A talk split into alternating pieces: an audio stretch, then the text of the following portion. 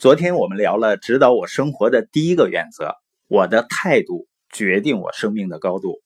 今天我们看一下指导我生活的第二个原则，要想事业成长，先要个人成长。也就是说，作为一个领导人，只有你成长了，你的组织才能够成长。而且研究发现呢，你个人成长的分数，比如从四增加到七，公司成长呢就会超过两倍。所以呢，你只需要专注在个人成长上，公司的成长呢就可以得到倍增。而随着你的分店或者团队的数字增加，这个成长更会倍增。所以呢，你要尽可能的做好个人成长。在约翰领导力法则的书里啊，有一条法则叫盖子法则。它的意思呢，就是如果领导人不成长，你就会像盖子一样限制你团队成员的成长。也就是说。领导力决定了成效水平，你的领导力大小呢，决定了你公司的规模；你领导力大小决定了你分店的规模。今天呢，你团队的规模其实就是你领导力的规模。所以，我们鼓励人们去建立社群，然后在群里去分享，不仅仅是能够经营你的人脉。更重要的呢是能够训练我们的思考力和表达能力，那这是领导力非常重要的一个部分。在圣地亚哥呢有一个环球公司的总裁，他叫史蒂芬逊。他们这个公司啊是专门收购经营不善的度假酒店，这些酒店呢财务困难，面临破产的时候，他们就收购它，然后呢对酒店进行重组，扭转局面，使它重新盈利。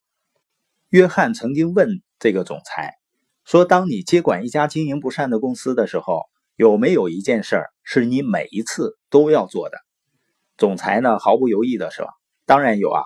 当我接管一家公司时，我通常会做两件事。”约翰呢赶紧拿着笔记本和笔准备好记笔记，因为他知道呢总裁会将一些金子放到他的手里。总裁说：“啊，当我们接管一家破产酒店时。”第一件要做的事儿就是解雇原来的领导人，立刻解雇他。约翰就问啊，是立刻解雇吗？你不会和他先谈一谈吗？总裁说不会的。那要不要和他先见个面呢？总裁说没有必要。如果他好的话，公司就不会破产了。所以第一件事呢，就是要解雇原来的领导人。他说他们做的第二件事是培训前线。所有的人员如何服务客人？比如呢，那些帮客人提行李的服务员和在前台为客人办理住房手续的服务员。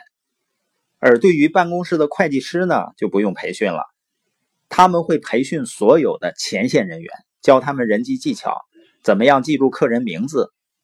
总裁说啊，如果你有合适的领导人，如果你的前线人员能满足和照顾客人的要求，你只要做了这两件事儿。你的企业就能一直为你赚取利润。实际上，我们都知道啊，中国的南方和北方的经济差距是很大的。如果你经常出门呢，你会发现北方和南方酒店的服务态度的区别也是巨大的。我在南方呢，不管什么样类型的酒店，你会发现呢，每一个你能接触到的服务人员态度呢都非常热情。而有一次呢，我去到辽宁抚顺，住在他的万达酒店。这个酒店呢，从硬件设施上是我见过的最好的酒店。它的大厅呢，金碧辉煌，那个房间呢是巨大无比，所以一开始呢，印象是非常深刻的，也很满意。但是后来在交涉一些事情的时候呢，服务人员的态度呢，让你会大跌眼镜。而服务员的表现呢，一定是跟领导人的理念和他的培训是有关系的。所以呢，史蒂芬逊说啊，所有事情的起落都取决于领导力的起落。你今天的个人成长，决定了你明天的生意成长。